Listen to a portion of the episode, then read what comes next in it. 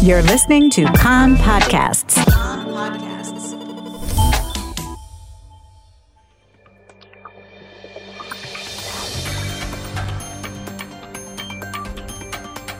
You are listening to the English language news of Kan, the Israeli Public Broadcasting Corporation. Good afternoon. It's 2 p.m. in Israel on Sunday, the 25th of September. This is Mark Weiss with the top news up this hour. An elite force from the Golani Brigade that had been positioned adjacent to the place where terrorists fired at the Har Bracha West Bank settlement near Nablus in recent days opened fire at armed men travelling in a car and on a moped. The moped caught fire and the driver was killed. The moped driver was identified as a member of the Arab Lions Den group that committed the recent shooting attacks at Har Bracha. The car, which was also hit, fled into Nablus. There were apparently two or three wounded people inside the vehicle. The IDF will impose a closure on Judea and Samaria and on border crossings between Israel and Gaza during Rosh Hashanah, the Jewish New Year, which begins this evening. The army has bolstered troop deployments in Jerusalem, Judea, and Samaria, and inside the Green Line in light of dozens of alerts of planned terror attacks during the holiday. There will also be increased security at synagogues and Israeli and Jewish sites around the world. Defense officials said Hamas, with Iranian backing, is flooding Judea and Samaria with weapons and money to lure young people to commit attacks in exchange for large payments, even if they are not motivated by ideology. Jerusalem police have ramped up deployment levels to the highest level to prevent terror attacks during the high holiday period. Thousands of officers and volunteers will deploy in Jerusalem and other crowded sites around the country to ensure public order and security.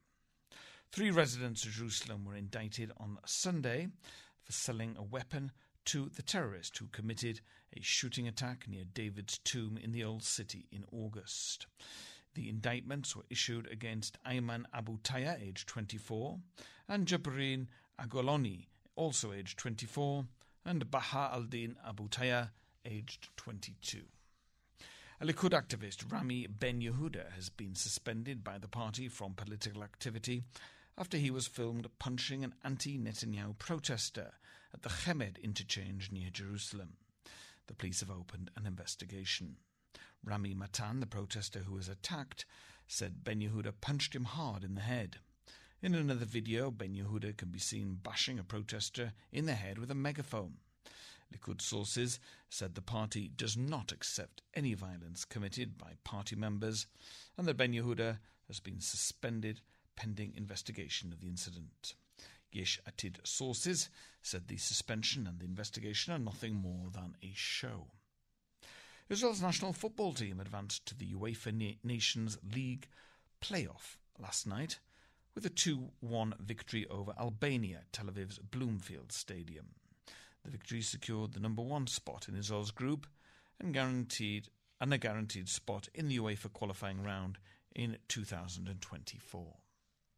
President Yitzhak Herzog released a public message ahead of Rosh Hashanah in which he called on the public to deal with the disagreements in Israeli society through respectful discourse. Even in the time of elections, which is a challenge to us all, we shall learn to adopt the disagreements through respectful discourse without rejecting, God forbid, the deep and eternal truth that is eternal within us, that we are sisters and brothers, he said. All the challenges that lie ahead of us, we were meant to overcome with one another together, he said. Italians are deciding whether to choose their most right wing government since World War II in an election being allowed close being followed closely across Europe.